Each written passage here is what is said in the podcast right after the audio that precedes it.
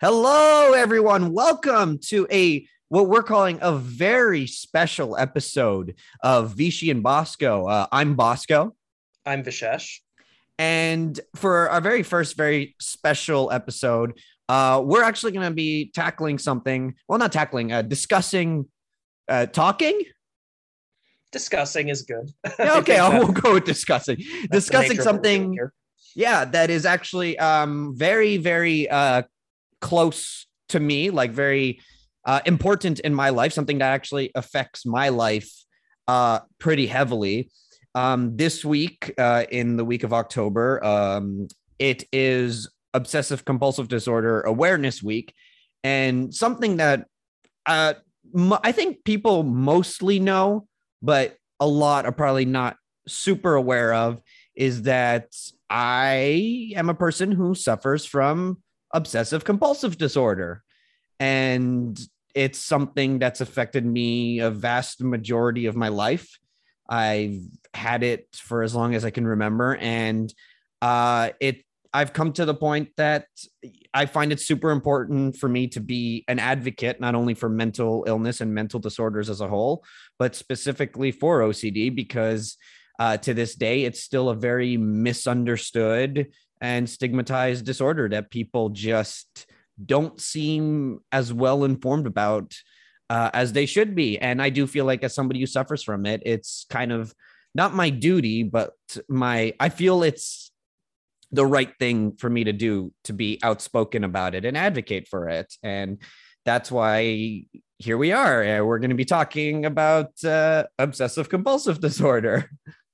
All right. Yeah. And I'll be here to uh, the way that this, the way that I think that uh, that I think this is going to work more or less is that uh, is that uh, Bosco, you will be kind of sharing your your your unique perspective and experience uh, living with this disorder, and I will be kind of listening slash asking questions uh, to kind of uh, draw out some uh, to kind of draw out some thoughts and uh, debunk, you know, in some cases, I guess, debunk some myths about mm. uh, the, about the disorder because um, I you know there is a lot of misinformation and also just a kind of a lack of awareness on some people's parts around the intricacies of uh, of living with OCD. So yeah, um, I am happy to uh, I'm happy to get the ball rolling unless you want to start with like a general definition of what of what OCD is. For sure, I could, I'd be happy to. Uh, and yeah, yeah, definitely, you'll be playing kind of a moderator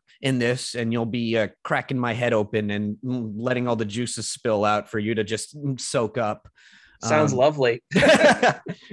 A, a, big part of i'm sure you could attest to this too. A big part of having a mental disorder is uh, you tend to lean more on uh, the dark side of humor. Oh yeah. Yep. It's uh it's what gets us through the day most of the time. Oh yeah. 100% um so yeah. So uh, just a brief rundown. So ocd uh, which stands for obsessive compulsive disorder, is uh, a debilitating mental illness which affects roughly about 2% of the population. Uh, it's um, it's it, it's a very complex disorder. It's there's much more to it. Like there's it, I could talk about the basics of it and that wouldn't be enough because it, it, it's so intricate and so every single person who suffers from OCD suffers it differently. Like two people who have OCD do not suffer it in the same exact way. It's very different for every single person. Uh, but at the base, what every single person with OCD does suffer is intrusive thoughts. So that's the obsessive part of obsessive compulsive uh, disorder. Uh, these intrusive thoughts are very distressing. Uh, they're very sticky, like it's hard to get rid of them and it causes the OCD sufferer like really like high alert panic. Like we feel like we're in the most danger that we could possibly be in. And uh, other than people who suffer from pure OCD uh, everyone else with OCD also suffers from compulsions. Now the compulsions are rituals tasks uh, actions. Uh, sometimes it's mental compulsions uh, that the person does to relieve the anxiety from the intrusive thoughts. um, this is a temporary relief because what ends up happening is the more you do the compulsions, the worse the OCD gets. Imagine OCD as if it was like a monster and the compulsions are its food. And the more you feed it with the compulsions, the bigger it grows. So the next time you're triggered by whatever causes the intrusive thoughts or the anxiety within the OCD, it gets a little harder to fight every time because you keep feeding the monster and making it grow. So the compulsions feed the anxiety and make it worse, and feed the OCD and make it grow. So, yeah, at the base, every single person who suffers, uh, it's intrusive thoughts, uh, compulsive behavior to relieve the anxiety, which is usually just a temporary relief. And then that cycle kind of recycles and uh, it keeps going and going. So that's the very, very basic way I could describe it. Uh, obviously, I have it very differently than somebody else who has it. And of course, as we go on, I'll go into more detail about what that is. But yeah, at the base, that's basically the very basic way I could describe it. okay and I guess how well I guess how my, my you kind of answered my you answered my first question very early on, which is what is the difference between obsession and compulsion for I guess yeah. anybody who doesn't know. But um, I would well, I guess what I would lead further than with then is um, uh, well, how can you like what are the different ways uh, what are the different ways you could treat OCD and if you'd use if therapy is the best answer then what what forms of therapy typically tend to work and what's the best one that's worked for you? Okay. So this is a proven fact. Erp exposure response prevention therapy is the best method of fighting ocd and it's the only it's not the only but it's it's basically the one that like if you want to fight the ocd you have to do it. You have to do okay. exposure response prevention therapy. And at the base it's basically like facing your fears. That's essentially what the the therapy is you face the thing that is causing you the anxiety. So you expose yourself to it and then you prevent a response for as long as possible. So you prevent yourself from doing the compulsion for as long as you possibly can. Uh, the goal with this is that when you expose yourself to the uh, to what's creating making you anxious to your obsession to like the the intrusive thoughts uh, you're going to get a spike in anxiety. And the idea is to sit in it for as long as you possibly can and bring that anxiety down. So, uh, usually when I'm in therapy, the thing I do is we have this thing, we do like a hierarchy of anxieties and we give them, su- it's called SUDS. Uh, that's basically the amount of anxiety it gives us on a scale of like zero to 100. So, for me, the things that are like super top anxiety are going to have like a suds level of 100 but then there's a lot of minor things that you know um that I'll write down. So maybe there's something that like oh I'm not comfortable with that. That gives me a 60 so when you're doing therapy the goal is to start with the things that give you lower anxiety first. Okay this thing gives you a 60 expose yourself to that. And uh, sit in it for as long as possible uh, to the point that maybe you'll instead maybe if it's still a little strong you might do the compulsion but do it when the anxiety has dropped to a level that is comfortable enough for you compared to doing the compulsion when i'm at a peak level of anxiety right? Because that's when it feeds it the most. Um, or the, the ideal way would be just don't do the compulsion at all and basically get to the point that the intrusive thought eventually does leave your head which anyone with ocd could tell you that is so hard to do sometimes mm. like especially when you're facing something that is really really like strong like if i hit like one of my like let's say i'm at like an 80 or 90 level like that's a really difficult one to fight. And sometimes it's eh, it's it's really hard to like sit in it and like allow yourself to like get to that point. But the goal is when you're tackling the stuff at the bottom and it because it's much easier to tackle you're kind of like gaining like the way i always see it is that imagine like you're in a video game and the highest anxiety one, the 100 one, is like the final boss in the video game. You're not gonna, as a player, you're not gonna go straight to the level final boss right away, right? You no, gotta, you're gonna grind and level up until you have enough.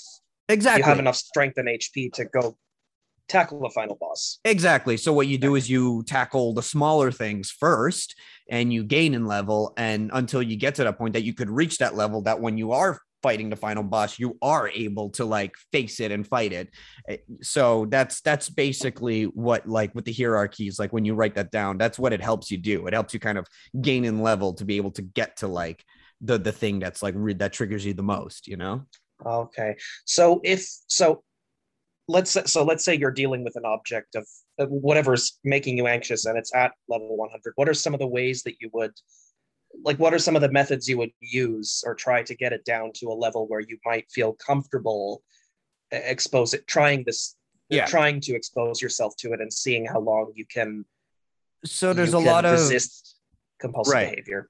Um, well, the main thing is don't do the compulsion right away. That's Mhm. uh that's the big one. Um, I have mantras too, stuff like uh, embrace the discomfort. Uh, embrace so uncertainty is a huge we'll get into that a little after but like doubting and uncertainty is a big part of what creates the intrusive thoughts and the anxiety and ocd Mm. but so I have mantras like embrace the uncertainty, uh, embrace the discomfort. Um, you know, there, there's, uh, I, I also, um, I, I have like writing exercises that I do where I have like these bubbles and I'm like, what triggered it? Uh, what's the Mhm. interpretation? What's the intrusive thought? What's the interpretation of that intrusive thought?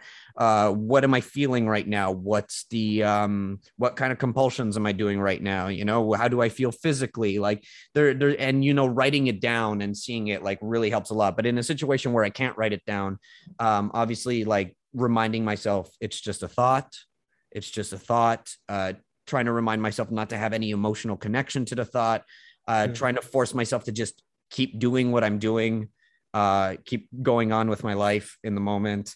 Um and yeah and doing those mantras of like embrace the discomfort embrace the uncertainty stuff like you don't need to know uh it, it, like there's a lot of that and distractions obviously distractions like mental focusing your energy and your attention on something else usually helps so like for me you know because I- it, like if i give my mind something like a puzzle or something that like takes a lot of mental energy to do it's like it's a really good distraction because it's taking my mind away from it and brings down the anxiety you know Mm. um, also, it really helps if you have a really good support system. If you're with people that know how to handle you and are able to kind of pull you away from it and bring your anxiety down, like help that are able to support you through bringing the anxiety down. That obviously helps a lot because I'm sure you can attest to this too. If you're with people who make you really stressed out, and it, it that's not going to help.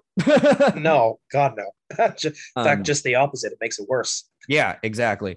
Uh, before I go on, I should probably specify. Okay, um, I do want to say like, uh, I should probably just to help matters along while I'm explaining like what uh what uh theme I have in OCD because OCD has many themes and everyone who suffers suffers a different theme and there's a huge wide variety of themes um that go with it. Uh I have contamination OCD, which is one of the more um common ones uh, that someone with OCD might have. And it's the one that, you know, everyone always thinks about when they think of OCD because my compulsions involve disinfecting and cleaning and uh, all that stuff, which is what we always think about when we think of OCD. Uh, but my contamination OCD is not. Uh, the, the- here's so first myth bust that I'm going to do is that OCD people who like things clean and neat do not have OCD. That is not OCD uh, because people who like things clean and in neat, uh, they get a joy in having things be clean and neat. For me, cleaning is a very distressing act that causes me a lot of pain. I don't want to do it because mm, 10 times out of 10, I'm cleaning things that do not need to be cleaned. You know, I'm disinfecting because my brain thinks that thing is contaminated when it's really not like at all you know and i could go into more details about that after too but like at the base that's what mine is i have contamination ocd i think something's contaminated and my compulsions are disinfecting and cleaning Yeah, it's almost like that part of your brain that is that is telling you to do it is like is like you know it exerts this control over you and you're trying to break free of that control. Like Yeah. no, I don't want to like I don't want to clean this part of my house. It doesn't need to be cleaned and it's like yeah. Yeah you're we, we always say it with ocd it's like you're dealing with a bully in your head Hmm. uh, this this person that's like lying to you and making you stressed out and anxious and telling you things that aren't true, but it it it, fe- it feels very real, right? Like the stress and the danger feels very very real um i always and like you said the exerting control thing i i have so many metaphors for this to try to help people understand uh what living life with ocd is like. And so i i like this metaphor uh with the control thing where it's like uh, i'm driving a car okay? Mm. and ocd is a passenger in my car. Now when i'm doing now sometimes ocd will be in the back seat trying to backseat drive like hey turn left turn right do that but like like i can easily ignore that but when ocd gets really when my ocd gets really strong and i'm in a period of my life where i'm having difficult like almost no control it's in like the passenger seat next to me with its hands on the wheel trying to drive for me you know Mm. which is Yeah. really hard to do. And my goal is to try to get OCD locked up in the trunk in the back, uh, Yeah. which there are, there's a huge, there's periods of my life where that was like that. OCD was in the trunk uh, and I could barely hear it. And sometimes I'd hear a kick and I'd be like, what was that? I'm like, oh shit, you know, but Yeah. for the most part, Mm. like I had complete control, but it, you know, sometimes it makes its way back into like the passenger seat and back into like, but Yeah. that's, but that's the metaphor that I always like to use in terms of like trying to gain control over it and that fight for control that it kind of has with you, you know? Yeah, and it's really interesting too. You know, you talk about like like um, you know, your relationship with your or your kind of how you react to your your thoughts and how you kind of respond to them. It's almost like you've had to, in a way, you you had to kind of change your relationship with them Oh yeah. and see like, okay, this is just this is just something that this is just something that is happening. It's you know, it just it just is, and I just have to kind of I just have to kind of write it out. Basically, And, yeah. uh, it's it's tough because you're essentially rewiring your I'm rewiring my brain, you know, Mhm. to think Yeah. differently. Cause like I said, it feels very real, right? Yeah. So it's hard to be like, go up to the OCD, and be like, you're lying.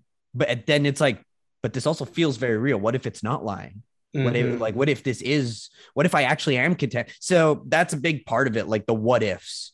Um, Yeah. they call OCD the doubting disease because it's that doubt that really makes the intrusive thoughts stick, right? I'll be like, oh, I, I might be contaminated. But then I'll be like, no, no, no, I'm not contaminated. Like rationally, like my rational side, like me, myself, I'm like, no, I'm obviously not contaminated. But then the OCD is like, but what if you are?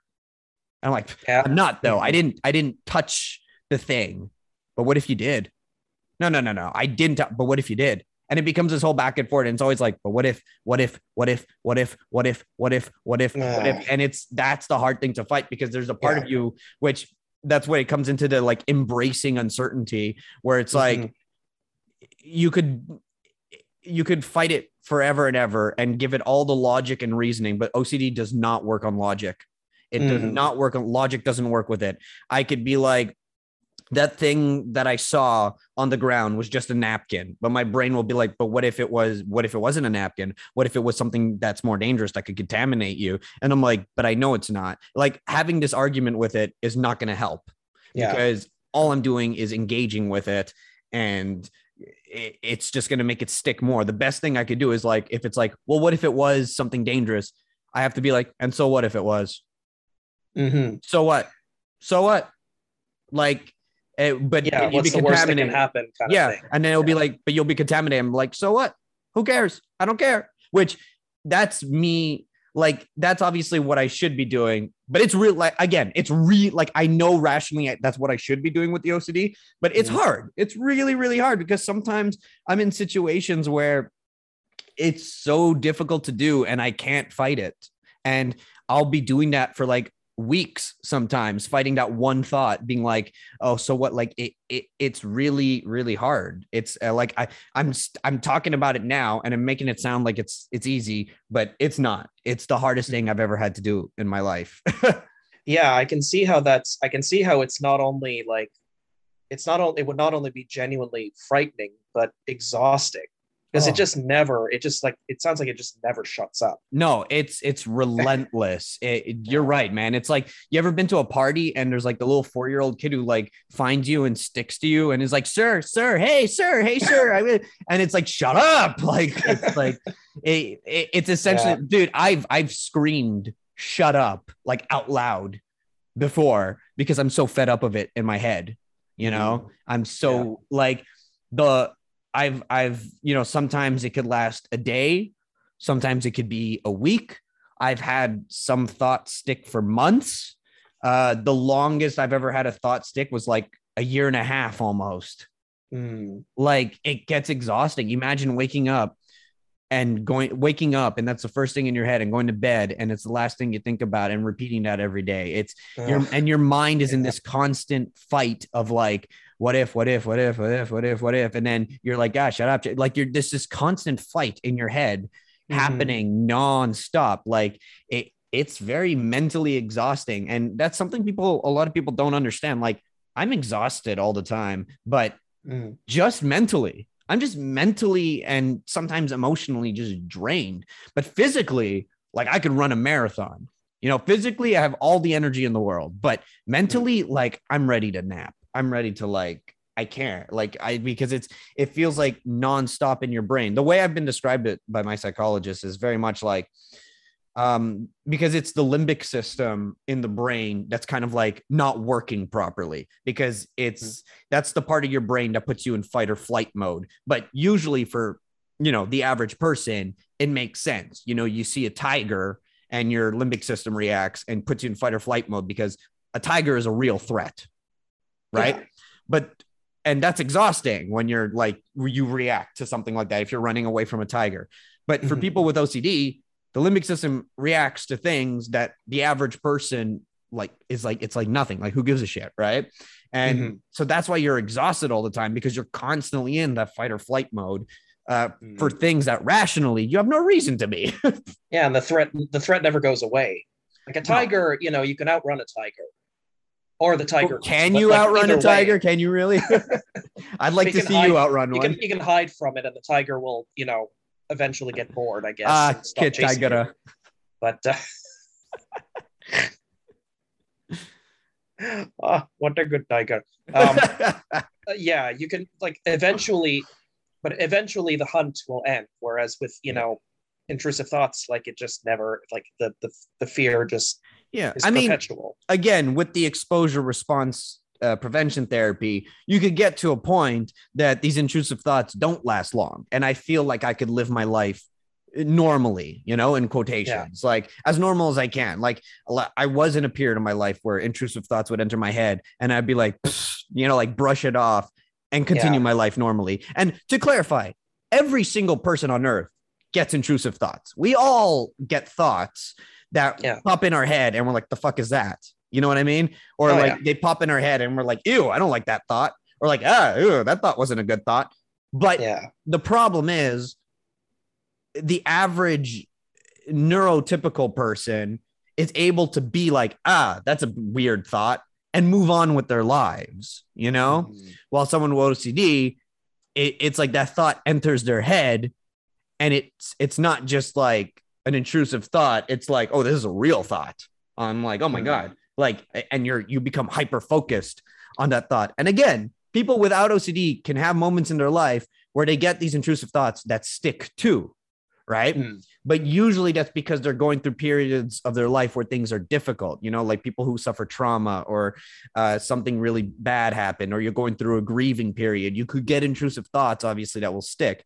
Again it's not abnormal to get intrusive thoughts but with ocd it's usually these intrusive thoughts like they're they're relentless they stick um they're what they call ego dystonic so they're usually against your own personal values and morals kind of like trying to like so there's a lot of people there in truth there's like people with harm ocd uh harm ocd is intrusive thoughts about uh what if i pick up this knife and stab uh my mom you know? What Oh. if what if i um what if i just suddenly start punching my little brother in the face?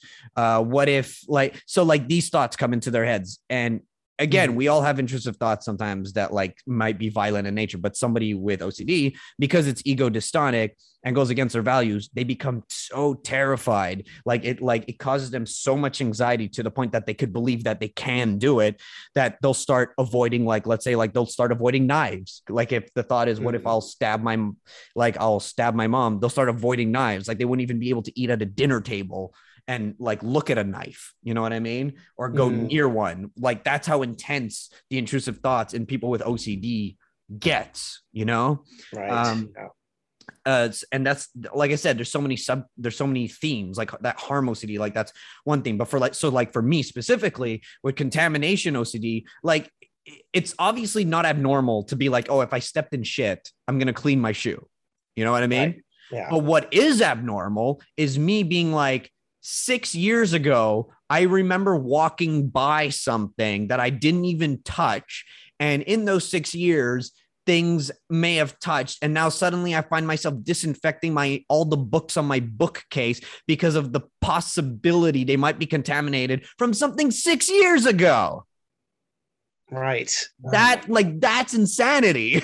you know, that's crazy. Like that's that's what I've got. Like I've gotten to that point before where some like I said, something from six years ago, which is literally like and I, I find like again, I find myself disinfecting books on my bookshelf, which I have done, even though they're perfectly clean and obviously nothing's on them and they're obviously not contaminated. And obviously, this thing I walked by, and it, and it's literally like, well, I walked by that thing, and then I walked into the house, and my shoes were there, and then um, I, I, with my pajama pants, I walked by, and my pajama pants were on my bed, but then I put the book on the bed, and now the book's in the bookshelf, uh, and now it's touched the other books, and all the other books have touched each other. Like that. That's how it goes. That's how crazy it gets. Mm. It's this whole ch- this whole chain of like this whole chain almost a whole chain of smaller thoughts leading to kind of like this you know this ball of this this Yeah. giant ball of anxiety being like what if this is infected or contaminated Yeah. But you can Wow. see how irrational that is, right? like, Mhm. like that's the thing. And people who suffer OCD, we're completely aware of how irrational it is. Like when I'm Mhm. like, like if I'm going back to the bookcase thing and I'm like, I want to disinfect those books. Like, obviously that's fucking irrational. Like, obviously it makes no fucking sense. Like, yeah I'm so aware of it. And I think that's part of what makes it so much more frustrating is that Mm. I know how irrational and stupid it is, but it feels so fucking real that it's like, I have to get rid of this because I'm so distressed right now, you know? Mm. Yeah, yeah. And it's like, yeah, and that's how I know. I mean, it's different from, I mean, yeah, that's how I know that my, because I, because, you know, I mean, I suffer from anxiety, but I know that Yeah. it, what I have is, is different from OCD in that, like, you know, like I, like when I get an, uh, you know, when I get an, an intrusive thought or, you know, about something that, you know, something that I did in the past that may or may not have been totally kosher, I, Yeah. I think, okay, but what's the I I'm able to kind of I'm able to use logic and, and it kind of it works. Yeah. And it's like, okay, what's your evidence what what is the evidence that you have to su- to support the veracity of mm-hmm. this thought? And Yeah. you know, I, I very often I find none. And it it I'm able to kind of, you know, I'm able to kind of work my way out of it through, you know, through logic and facts. And I mean, I can't imagine how like I can't imagine how terrifying it must be when even that Yeah. loses its power as a weapon against. Yeah, because uh, that's the thing. Like with OCD, you could throw all the logic and facts that you want at it. It's not going to work. And like I said, when you start throwing logic and facts at it, you're engaging with it and you're just making it stronger mhm. because now it's like, yeah, that's right. It's like, you know, like the bully who like bothers you just to get a response out of you. And then when you Mhm. get, when you give the bully that angry response, they, they feed off that and now they want to do even like they feel proud about that almost. yeah, Yeah, it's, it's, almost like, like, a it's almost like a tr- almost like a troll that that's Yeah. in your brain. dude. One oh, dude, that's great. Yeah, it's like an internet troll. It's a, it's Yeah. basically that that is what it is. it just Yeah. festering in there and being like, hey, hey, hey, hey. Get, what if what if what if you are contaminated what if what if this thing what if that thing what if, and it's like oh my god shut up like Yeah, and it's just all yeah, and yeah, and even arguing with it kind of just like it drags you down, and it's just like, oh god, why am I why am I doing this? Yeah. Yeah. Like- and that's why it's essentially it's like with those bullies who are trying to get a response out of you. The best Mm. thing, or you know, when someone's really like trying to aggravate you and they're saying things, like the best thing to do is usually be like, Yeah, okay, whatever you say, buddy. Yeah. Like, and that's essentially what I have to do with the OCD. Be like, yeah, sure. Yeah. Whatever you say. Okay. If you say so, sure. whatever. Like, yeah, and just don't just it. don't give it any don't give it any credence. Don't give it you know Yeah. don't give it the time of day. but that's the thing. It's so funny because talking about it like that, again, makes it sound so easy. But remember, this is your own mind you're fighting with. This is not Mm. like as much as I treat it as his own separate entity, it's still me fighting with myself in my head. it's Mhm. still me versus my own mind, which makes it so much more complicated because there are times where I'm like, okay, no, but what, like, where do I separate where, like, the line gets blurred between like rational thought and the OCD sometimes because it's like, okay, well, what if, like, because you start, you do, like, I've had periods in my life where I'm like, okay, no, but what if this is like, I actually am in a real threat here, you Mhm. know? And my brain is trying to tell me that. Like sometimes I do have difficulty differentiating between the two because I'm like, is this the OCD talking or am I actually like, am I actually in danger right now? yeah. Yeah.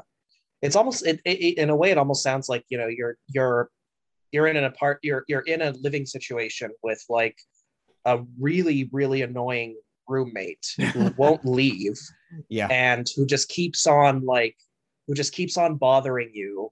And you know leaving shit all over the place and not cleaning up and whatever but and just following you around talking at you Yeah. and if you can't get it to and if if you can't get this person to leave then it's it sounds like it's like okay i gotta just Yeah.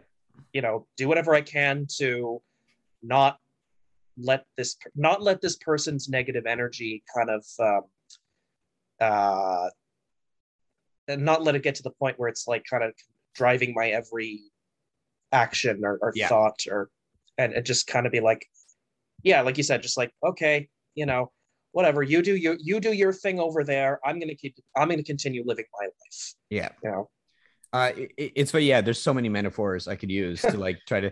Uh, one of my favorite metaphors I actually read was um, I call it the TV metaphor.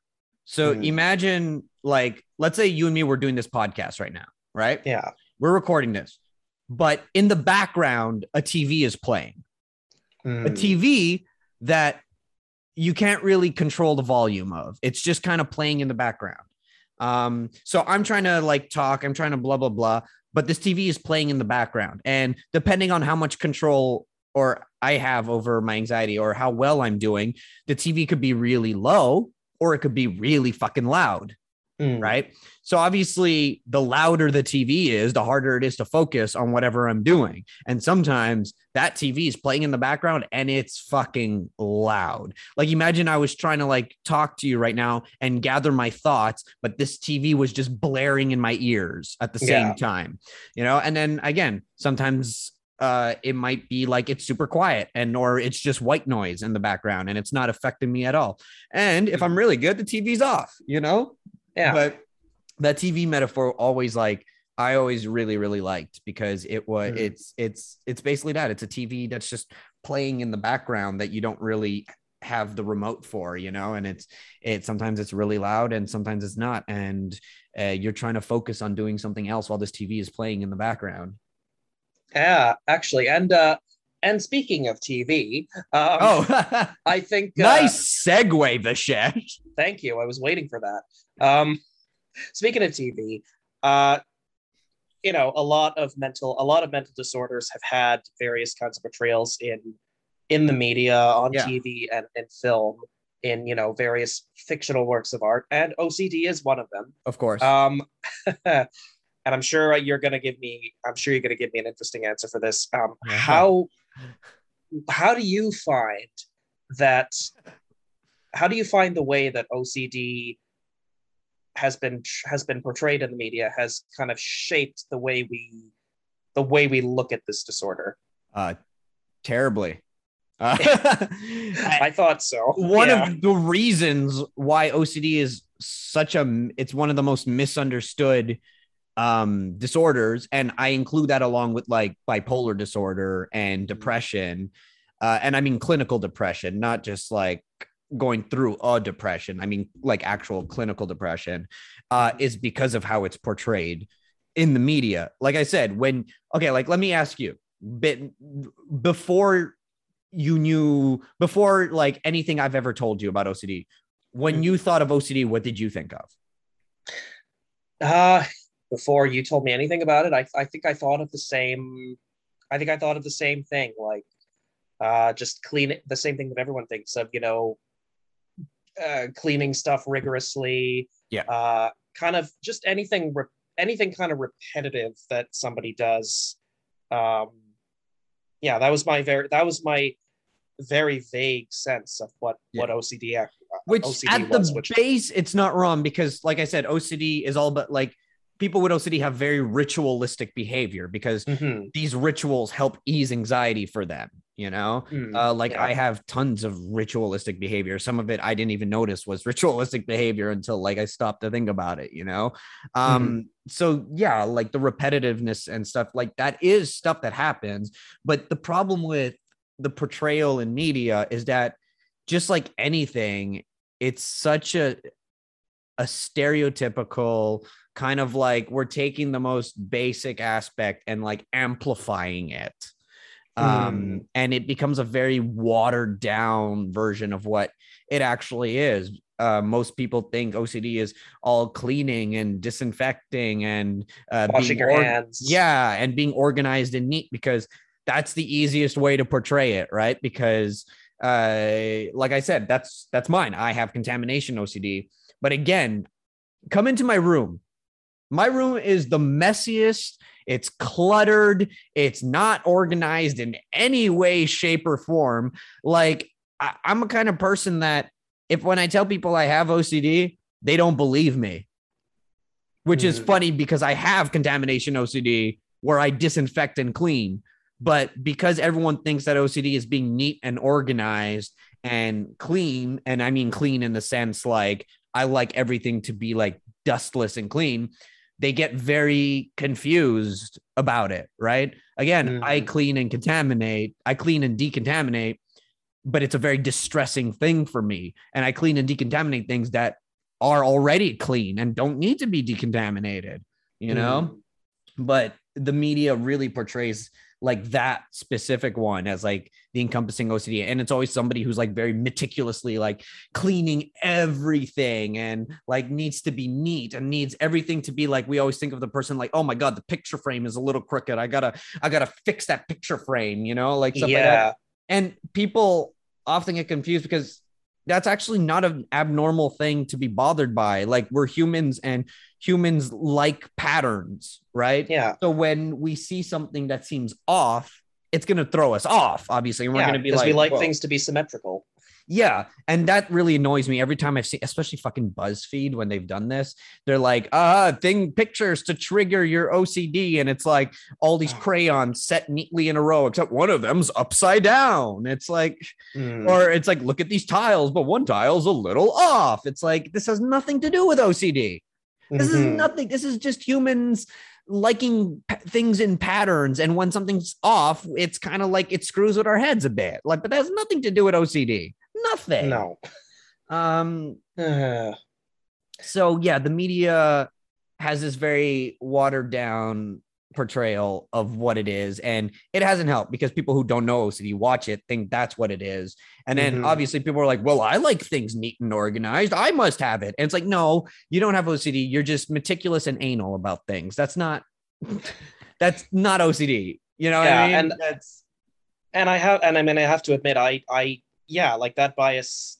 Like I think I, I was, you know, um, what's the word I'm looking for? I was, I possess that bias too because you know years ago when you years ago when you first told me that you had OCD, I didn't, I, I did not believe you, but I was, I was surprised because the image in my head that I had was people who just, you know, eh, these people who like really who like things to be really meticulous and organized mm-hmm. and neat. And and i mean you did not you did not strike me as one of those people. So i was like nope. well, that kind of made me re- so that and then that kind of made me you know reevaluate what i you know that the kind of yeah. i guess the ster- you know the stereotypes that uh, that were that i'd been fed i suppose Mhm. about the disorder which is kind of know? funny because it, it- as much as I like I clean and disinfect, sometimes the OCD actually prevents me from doing like normal cleaning. You know, Mm. like the reason it's kind of like this thing where it's like my room looks like chaos, but it's very organized chaos. Like everything is in a specific place. For me, like that's the thing. Like, Yeah. every, like to the normal person, they might be like, "Wow, look at this." But for me, everything's in a very specific place. I place everything in a very specific place.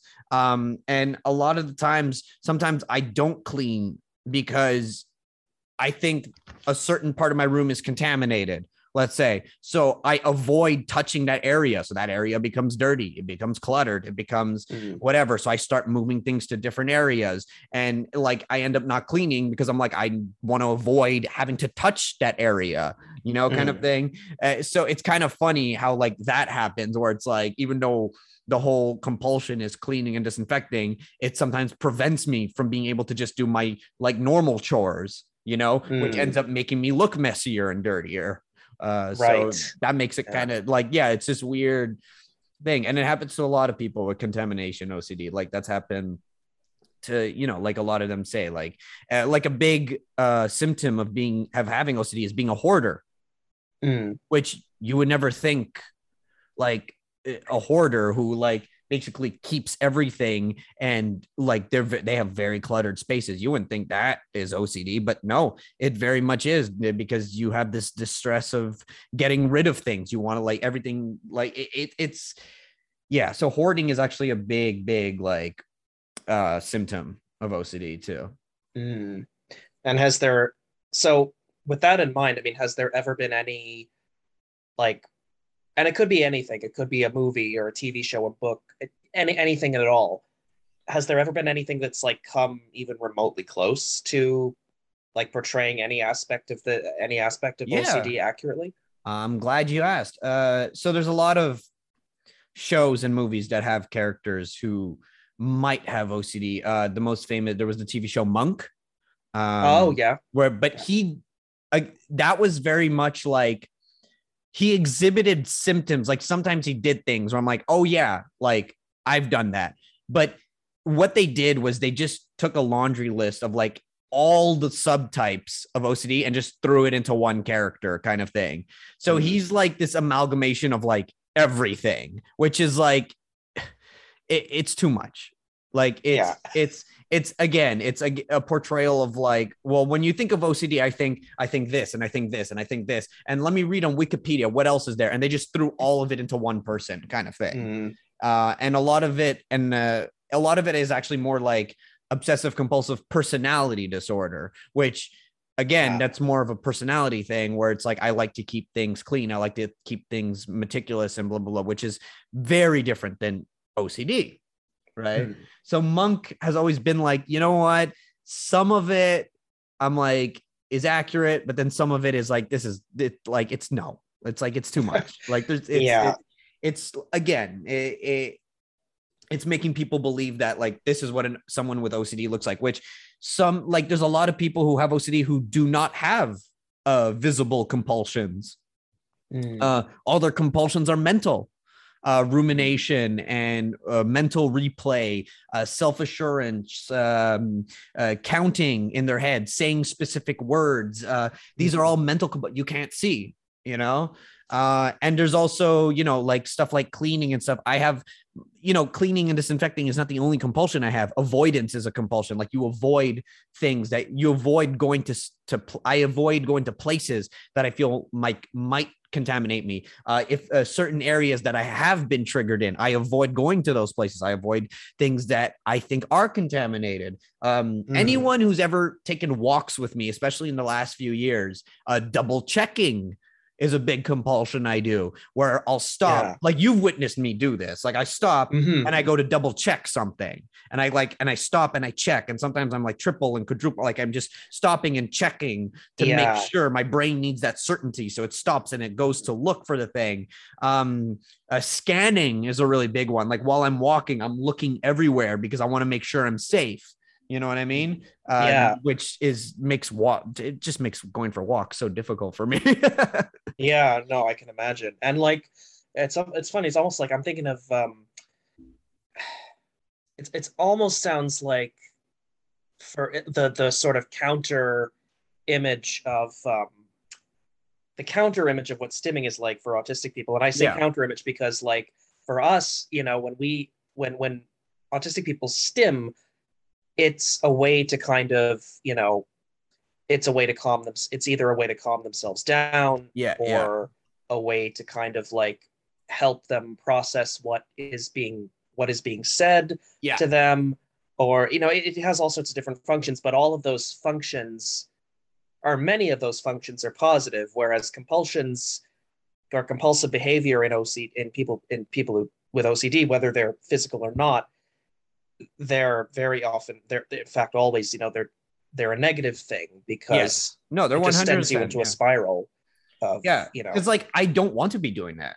I Yeah, want to be able exactly. to go for a walk, like just a normal walk without scanning the ground everywhere I walk, without stopping to double check things nonstop. Mm. Like it's so it's just such a nuisance for me. It's so distressing for me because like I want to be able to do that without that happening. I just want to be able to Yeah. go out and like not be terrified, like not have that anxiety that I might something could happen and uh, I'm scanning the ground and constantly stopping and double checking just to be certain that I'm fine. You know what I mean? Like Mhm. it's it, yeah, Mhm. it's very much a horrendously negative thing. Like I don't Yeah. want to be I do like that's the thing people don't get. I don't want to do it, but I feel like Yeah, I it's not a have to do it.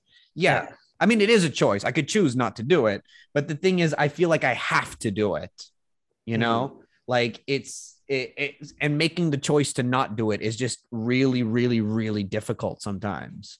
Mhm. Um, yeah especially when you're especially when you are going I, i'd imagine it's it's even harder to resist that compulsion when you're you're going through a period in life that is difficult you Yeah. know oh yeah, for sure. Like uh, big changes in your life can have you relapse. You know, Mm. uh, like I've. Uh, you know, with with the whole uh, pandemic that happened, I relapsed really badly. yeah uh, relapsed worse than I ever have in my life. Mhm. Like, uh, and it's not, and it's not because of my fear of germs. It's not because of that or anything. It's not like my OCD went off the rails because, like, oh my god, uh, I might catch a disease. It went off the rails because I suddenly went into isolation, which is one of the worst things for anyone with OCD because I'm basically preventing myself from exposure. Right Mhm. um uh, being in isolation now suddenly i have no social life so i don't have uh you know people to talk to. I don't have uh that sort of mood booster to to deal with.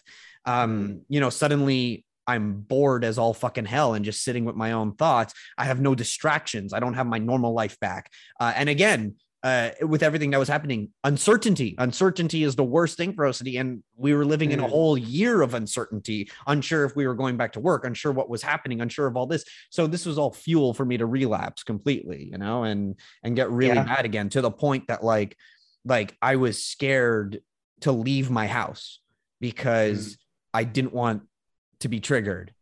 You know, Mhm. I I was I became basically agoraphobic, not because I was scared of catching um, the flu, but because I was scared of my OCD being triggered by something outside. You know, Yeah. like, and it's not the first time in my life that I've been scared to leave the house, but when it gets to that point, I know I'm like really bad. you know, yeah yeah i mean it's not like you don't have enough to worry about with like Yeah. you know the fear of getting covid like Yeah, I- and it's like I want to go out. mm, You know, I want I love going for walks. Uh, I used to go for walks like nonstop all the time, and now suddenly being terrified to go for walks, something I love doing, is just it's so. That's the thing people don't realize. OCD is debilitating. It it affects the things you love. It affects all these things. Like I now I can't do I can't go for walks, something I really love doing because it's it's a it's affecting me to that point. You know, uh, I get terrified when my friend I have friends who are like, hey, we're gonna hang out in the park, and just the idea of going to the park uh, causes me so much anxiety. Not because you know I'm at a park or whatever. It's because there might be something at the park that I'll feel contaminated mm, you know that will make me feel that will trigger my ocd and like it's like i don't want to have to deal with that. And it's- it's like it that becomes really tough where it's like going out it's no more it's no longer just like oh do i want to go out? It's like this is an aspect of it too now you know that's thrown in that really like causes me even more distress because it's like but i want to do these things. I really do but you know like do i feel like i'm in a mental place that i can do these things it's it yeah it's just it makes me miserable yeah no it's uh that's i i, I can imagine that it's uh it's it's it's a tough existence. Yeah. And uh, that brings me to well, well, oh, before next question, I still didn't finish answering the um the portrayal question. oh uh, yeah because I mentioned Monk, but then we just kind of like continued. So uh, then there's like really terrible portrayal. So like Sheldon Cooper in Big Bang Theory, who's not only a terrible portrayal for OCD, but also a terrible portrayal for the autism spectrum. Uh, oh I'm oh sure oh, you can God. attest Oh, to. don't even yeah, don't even get no, me I started don't. on No, Cooper. no, he's just a bad portrayal of just, and he's also a very terrible portrayal of nerds. Uh, yeah. uh just he's just bad period. Um uh so i'm, I'm not even gonna touch that one because they never even say he has it. I but it's like it's very obvious that they took very um not so uh subtle inspiration from it you know? Uh, Mhm. but for characters who like explicitly have it um i haven't seen the aviator uh, but I'd really like to because I've been curious to Mhm. see because Howard Hughes famously had uh, contamination OCD as well. Uh, one of the the one of the very one of the um, the handful of famous people who suffers from obsessive compulsive disorder, and he's a very good case of what happens when it goes untreated. Right? yeah He became a hermit, was wearing shoe boxes on his feet, never left the house, like completely isolated. Like that's what happens when you don't do exposure response prevention therapy and you just yeah let it no i I, I remember seeing it a long long long time ago i, I barely remember it but um i i actually kind of makes me want to watch it again and, Yeah, uh, no, I'm curious. I haven't, I haven't seen it. It's been on my list because, so I'm, I'm, because like, like you said, Howard Hughes famously uh, had it. So I'm curious to see how the portrayal of it in the movie was like, you know, because it, again, Yeah. I, I find something like OCD is incredibly difficult to portray. Uh, you know, in a movie, like I'm somebody who suffers from it, and I've been trying to figure out ways that I can like write it in, like write a movie about it or something mm. and i i can't figure out a way to do it without it coming across as a sort of shallow representation of it. And so mm. so imagine that. Me who has it can't figure out a way to do it properly all these people who are doing it that don't know what it's like to have it like what are you doing what do you expect is going to happen um, but okay, so best representation. This is going to come completely um, left field. The best representation I ever saw of OCD, um, and they never said it's never said that the character has it. But when watching the movie, I like pinpointed it right away. I'm like, that guy has OCD. Like I pinpointed it right away because that's how good it was. Uh, Robert De Niro's character in Silver Linings Playbook. oh They never mention it. They never say he has it. It's clearly undiagnosed, but he very obviously has it. And like so far, that's the best because it's all related. Like he gets like it's all related to like the sports teams, and he has all these rituals. He has to like hold his napkin and like you know, like the friend. He's like, oh, he's making me hold the two like remotes because it's bringing good luck for the sports team to win. Like and just like Mm. when it like when something doesn't go as planned. Like he's like, "You're my good luck charm," and he has his son go to the game. And when he finds out his son didn't go to the game, and he fucking loses his shit because Oof. like I just recognized all of that immediately. I'm like the ritualistic behavior, uh, you know, the high anxiety, intrusive thoughts, like like oh, if I don't do these things, my favorite team is not gonna win, uh, and doing and the compulsion's Mm. getting worse and worse as the movie goes on. And when uh the like and when it like it doesn't happen and like the anxiety is too overwhelming he just loses his shit which has happened to me like when it's when the ocd gets way too overwhelming i just i lose control of my emotions you know yeah i i completely explode i have a meltdown um Mhm. My meltdowns could be complete rage. Like i'm just shouting and yelling and i'm i'm shaking. Like my whole body is shaking. I'm like um i start getting really like uh like i have no control over my body almost. Like uh i've hit myself a lot. Mm. uh i've smacked myself in the head. I've punched myself in the face. Uh i at my worst i came out with i've had bruises all over my face from it um it, it sometimes it gets to the point that like the intrusive thoughts are are stuck in your head so strongly that you feel like if I hit my head hard enough, it's going to hit the thought out of my head. Mm. You know what I mean? Like that's how bad it gets sometimes where you're just so fed up of dealing with that you're like I'm going to hit my head so hard that it will knock the thought out of my head. Yeah, because what else can you do at that point? Like you get so desperate.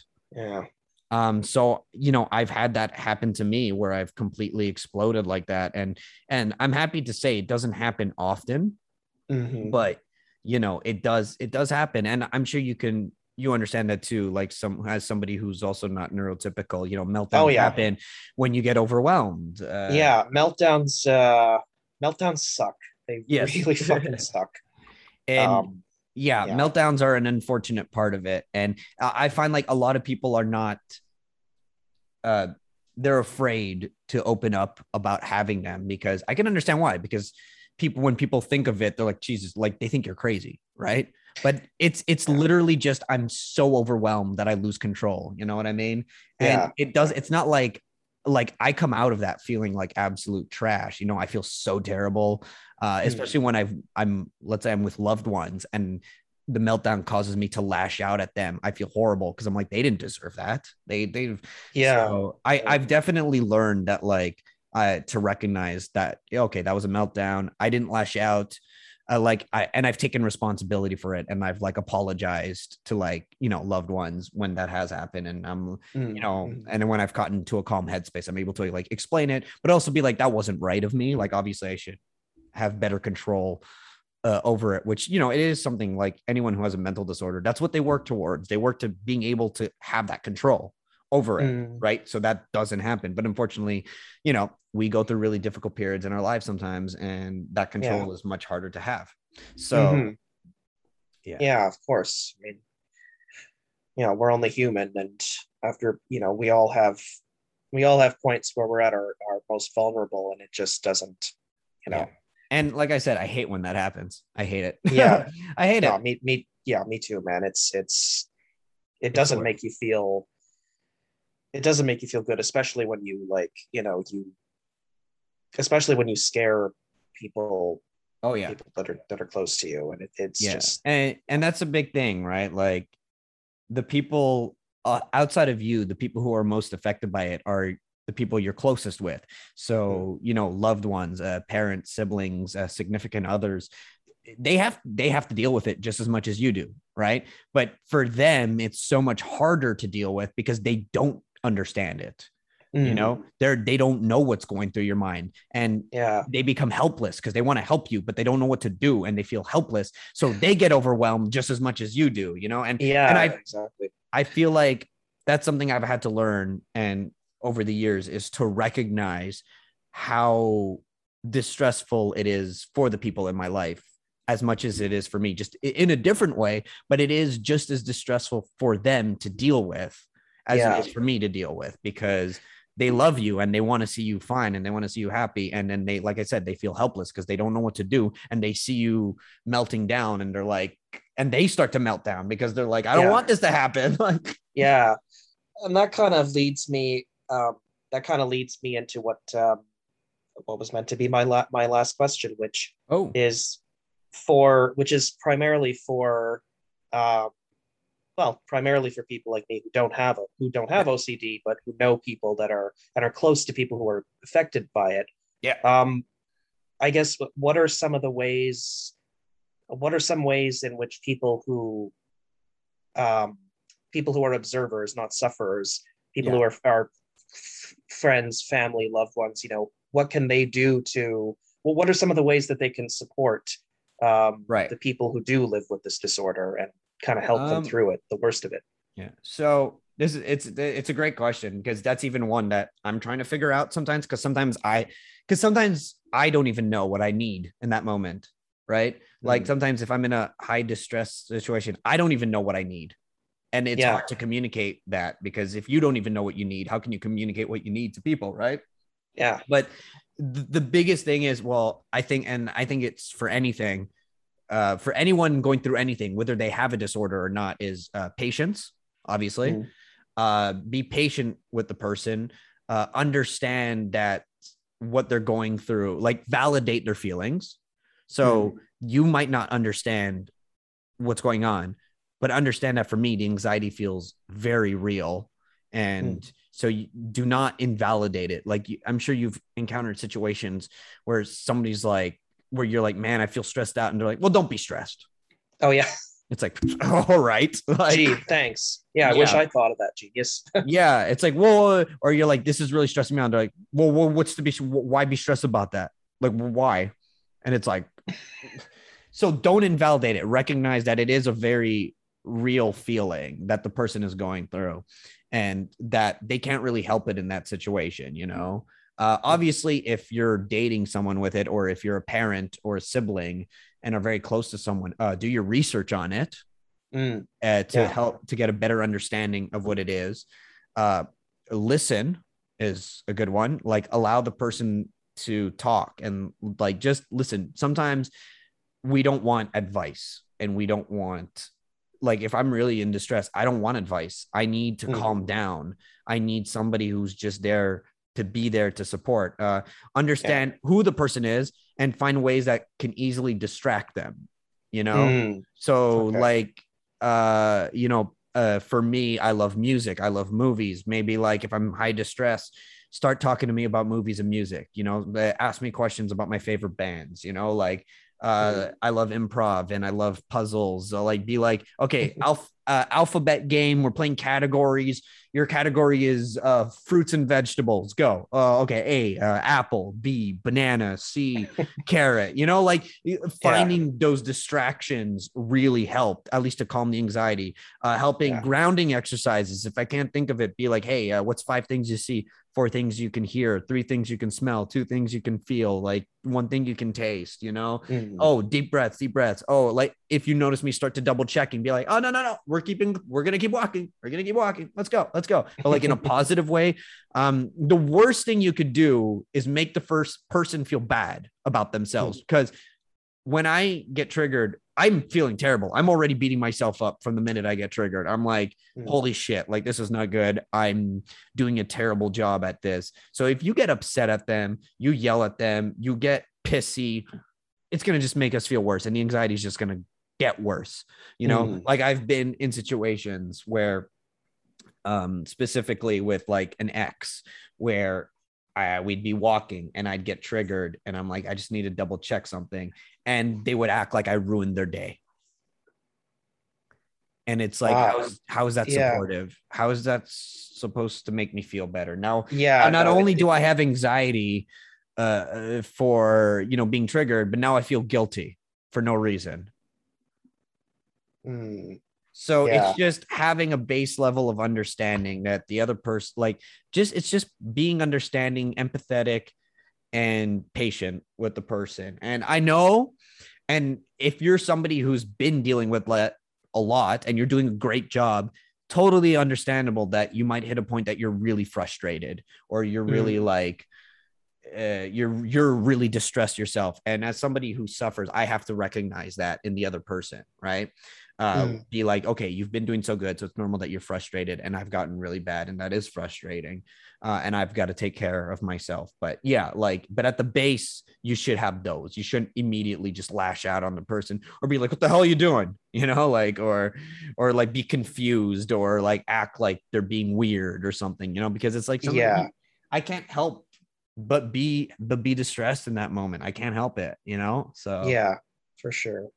Yeah. So and I'm very lucky that right now I have a very good support system. My parents have been uh have been great. Uh and they get better. Like obviously uh they've done their research and they you know because I've had it since I was like 11, right? Mm, um OCD like unlocked itself, I guess. I don't know the better way to describe that when I was 11 years old. Um, and throughout my teenage years, I didn't even know what I had. I had no idea. Uh, I Mhm. wasn't officially diagnosed until I was 19 years old.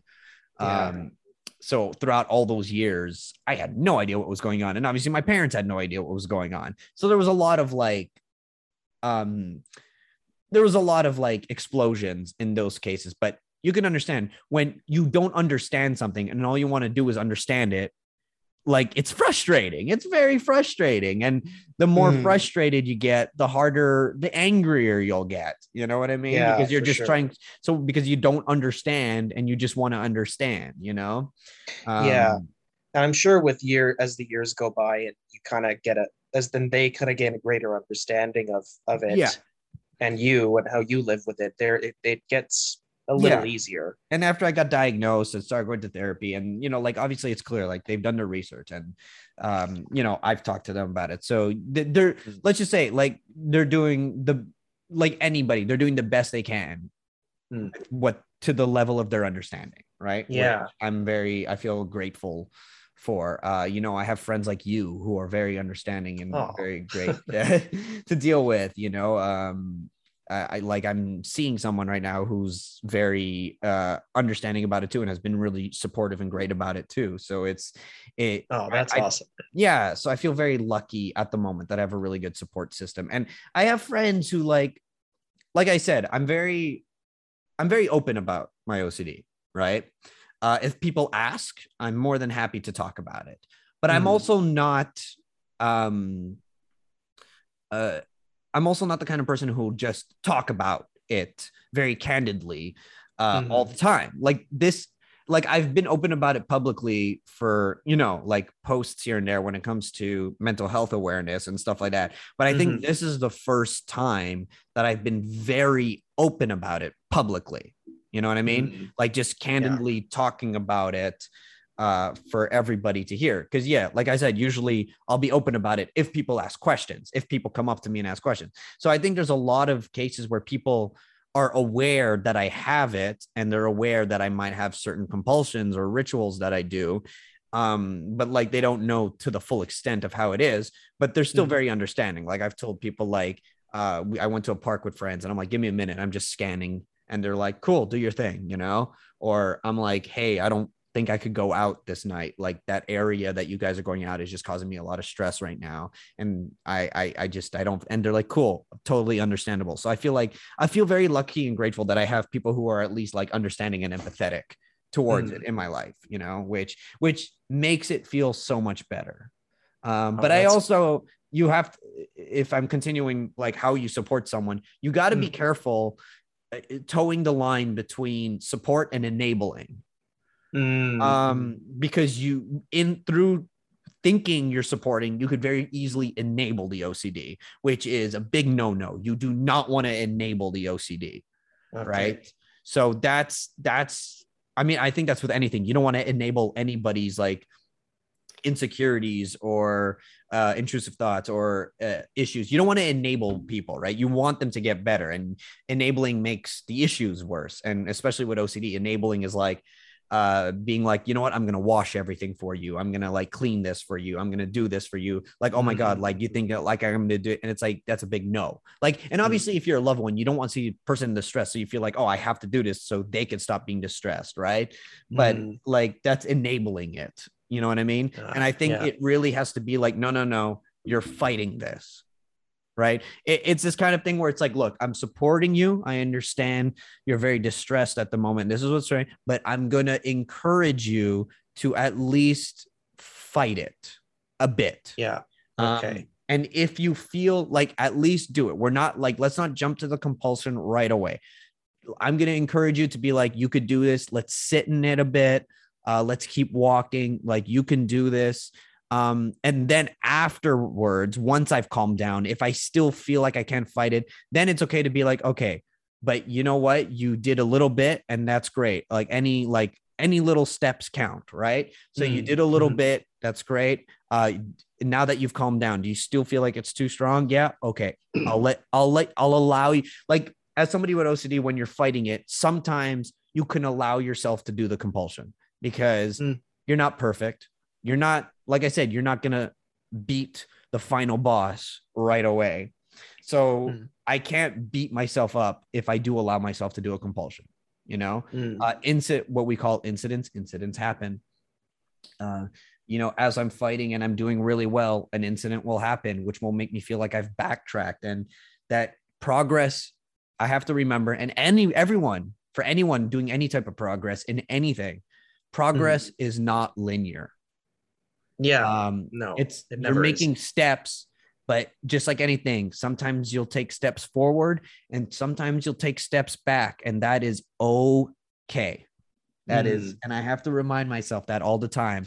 Like I may have backtracked, but that's fine. Like progress is not linear and I can keep moving forward, you know?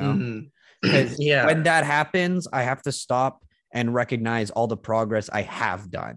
You know, Mm. let's say I backtrack, let's say an incident happens where it's a level 100 while I was tackling other stuff and doing really well. It will feel like a backpedal, but then I have to stop and be like, no, no, no. Look, that was bad. Yes. But look at all this other progress you've done.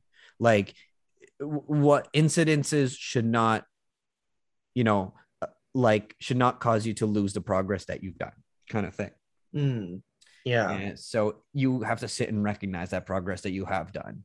Uh, while so it's yeah, progress is not linear. it very Mhm. much isn't. It's a it's a very messy trail of yeah, for sure. With any with anything. Yeah. Yeah. Well, I'm glad I know all that now because it's it's you know because I always kind of wondered like you know what's the best way to kind of guide you to kind of Mhm. guide you through those moments when they do when they do happen and uh Yeah.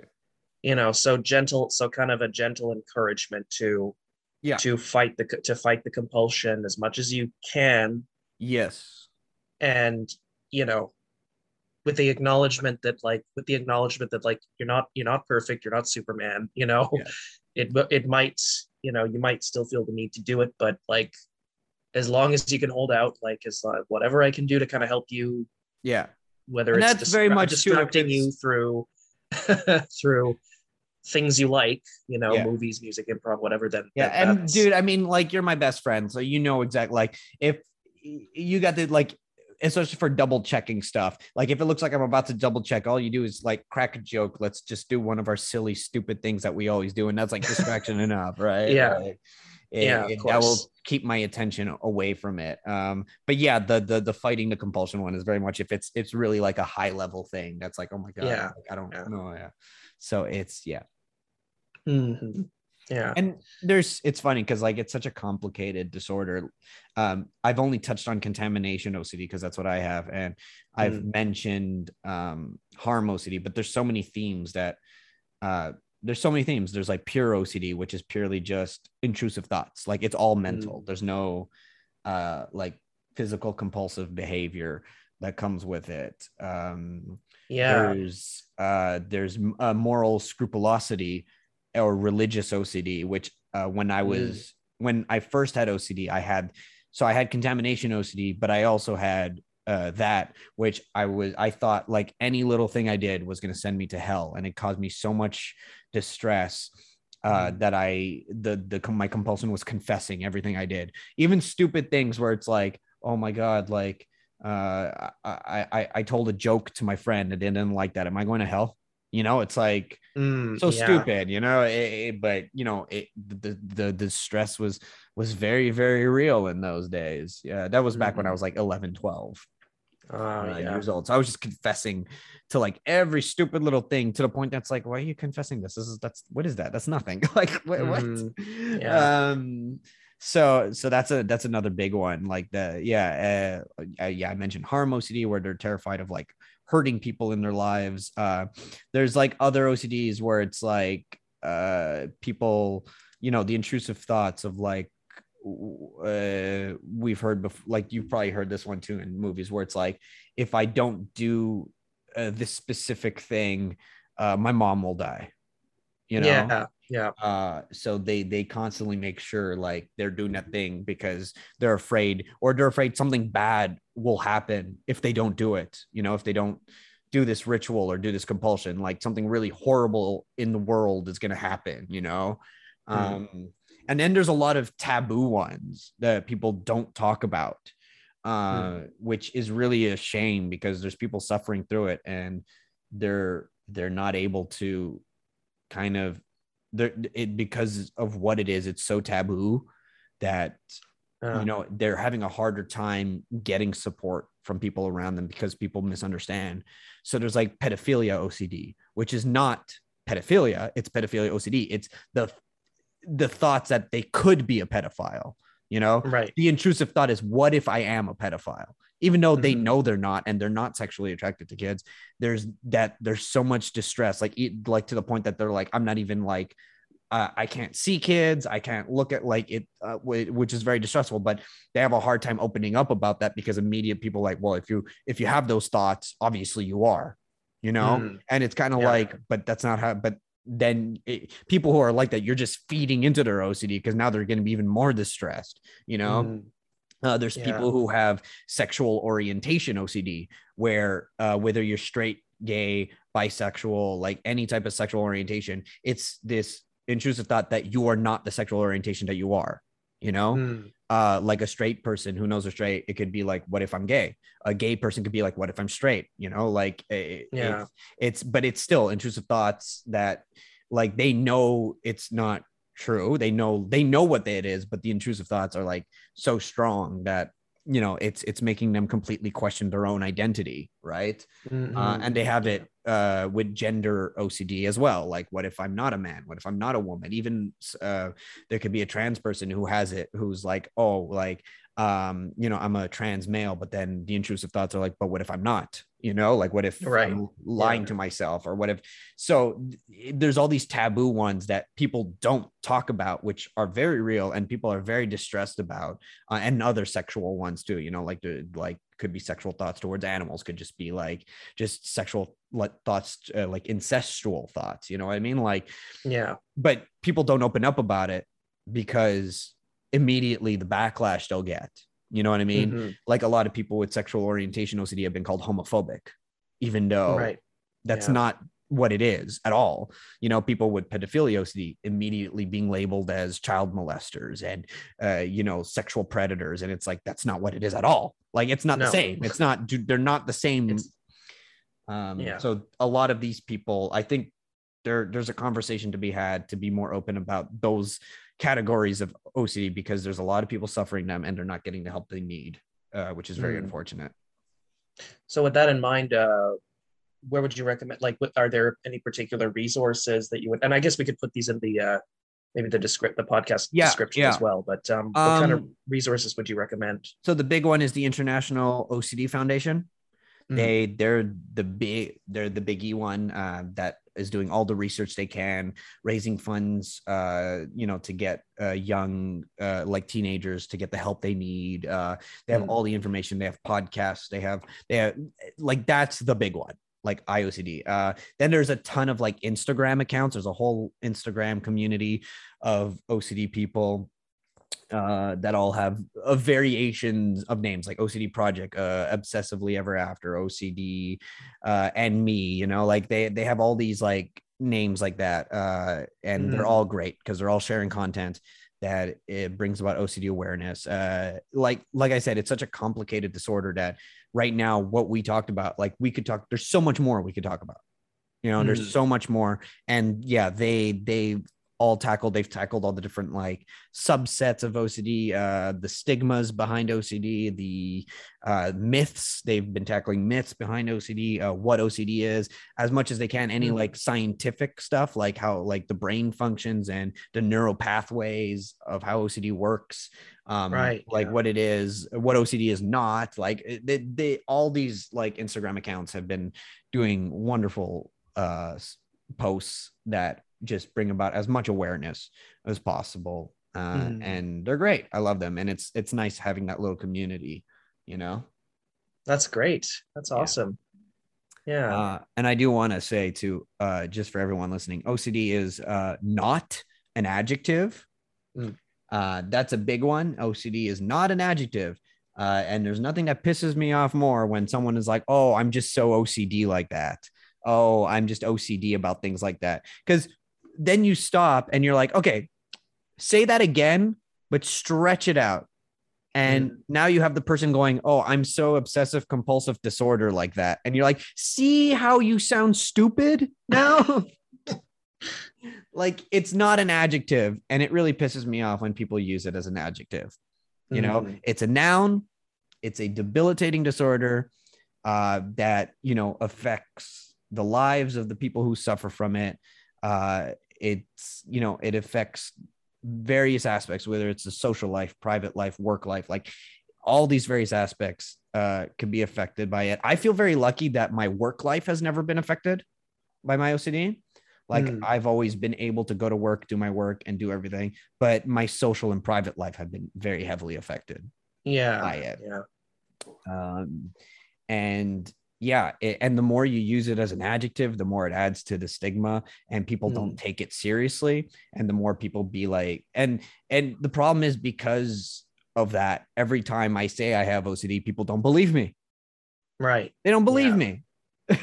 and that's so frustrating. And it's like uh, because they have such a preconditioned view. And, and it's gotten to the point that, like, when people say they have OCD, I don't, uh, my first reaction is to not believe them because Mm. of, uh, because of this perceived notion of what OCD is. And Yeah.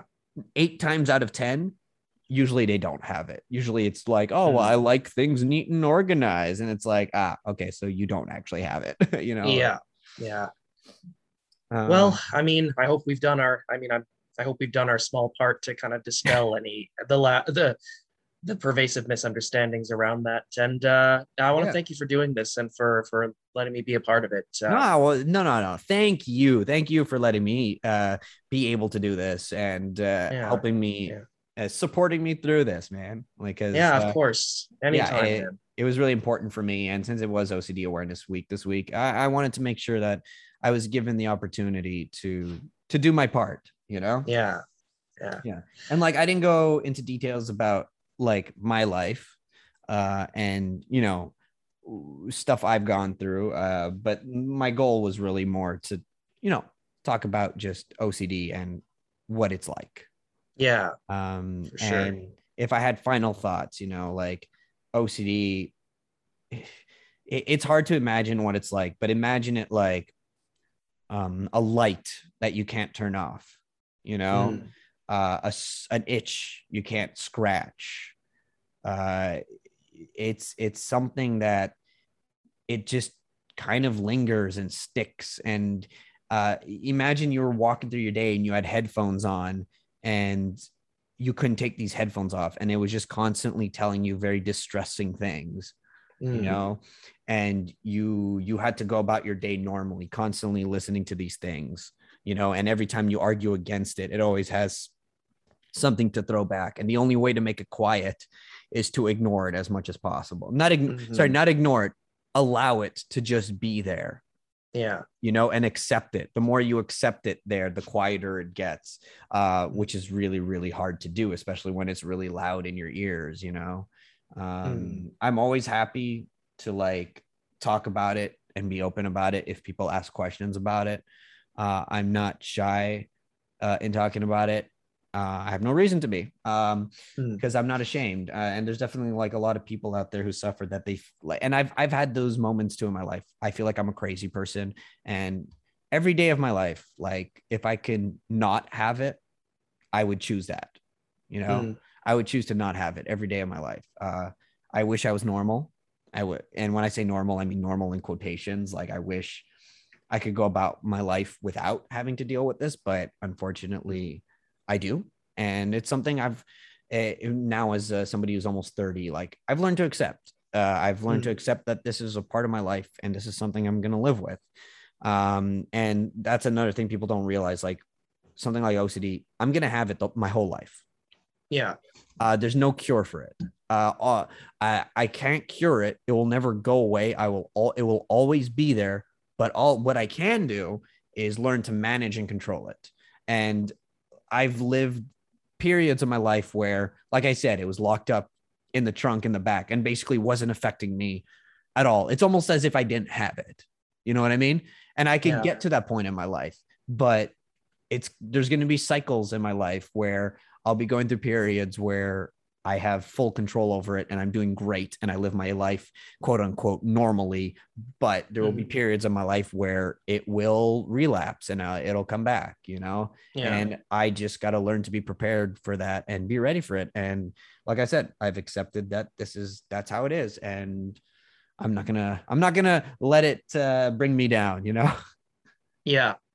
Well, I mean, yeah, no, and you shouldn't. And I'm glad that it's, uh, even just talking about it, I think really helps to kind of. I'm, I'm sure it must help to kind of uh, to kind of, I guess, give you more power to give you more power to fight it and to to fight the compulsions and to just get it Yeah. to get it to a level a point where you can manage it where you can live with it For you know? sure, for sure. Well, sometimes when you say the intrusive thoughts out loud, you realize how stupid they are.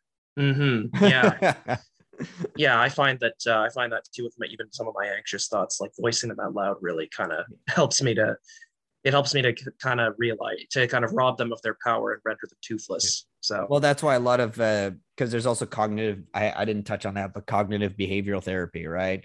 Which also Yeah. helps a lot with OCD. Which part of it is, like I said before, I write down, but I write down just the facts. You know, just just what triggered me factually, and what is my thought, and what's my interpretation of the thought. It's just just the facts of the situation, and then having written that down and then reading it gives you a better like oh okay this is obviously not nearly as bad as my mind's making it out to be like just just seeing it written down in a very factual way you know really it does Yeah. help and it helps in rewiring your brain because now you're not um now you're not emotionally reacting to it anymore. Now it's all just pure fact base right? So mm, yeah.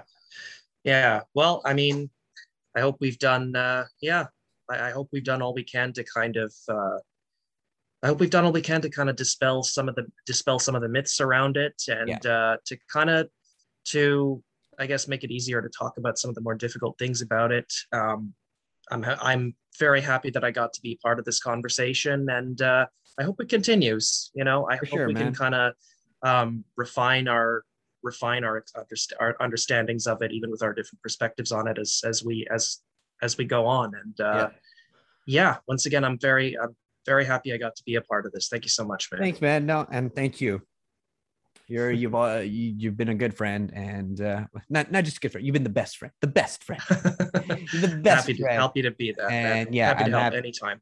Yeah. Uh, and on that, uh, thank you everyone for tuning into this very special episode of Vichy and Bosco. Uh, this was very important for me, and I'm happy you all took the time to listen to it. And um, you know, uh, stay tuned for another very special episode of Vichy and Bosco, which will be happening in April uh, Yeah. when we have Autism Awareness Month. And uh, this time we'll be switching seats, and Vishesh will be uh, taking the reins and I'll be uh, in the hot seat. Nice. yeah, I'm looking talking to it. about his experiences uh, living with autism and what it's like to be an autistic person. Definitely, yeah. Well, until next time, I'm Vishesh, I am Bosco. and this has been A very special episode of and Bosco. Thank you so much, everyone. Bye. Bye. Bye. Bye. Bye.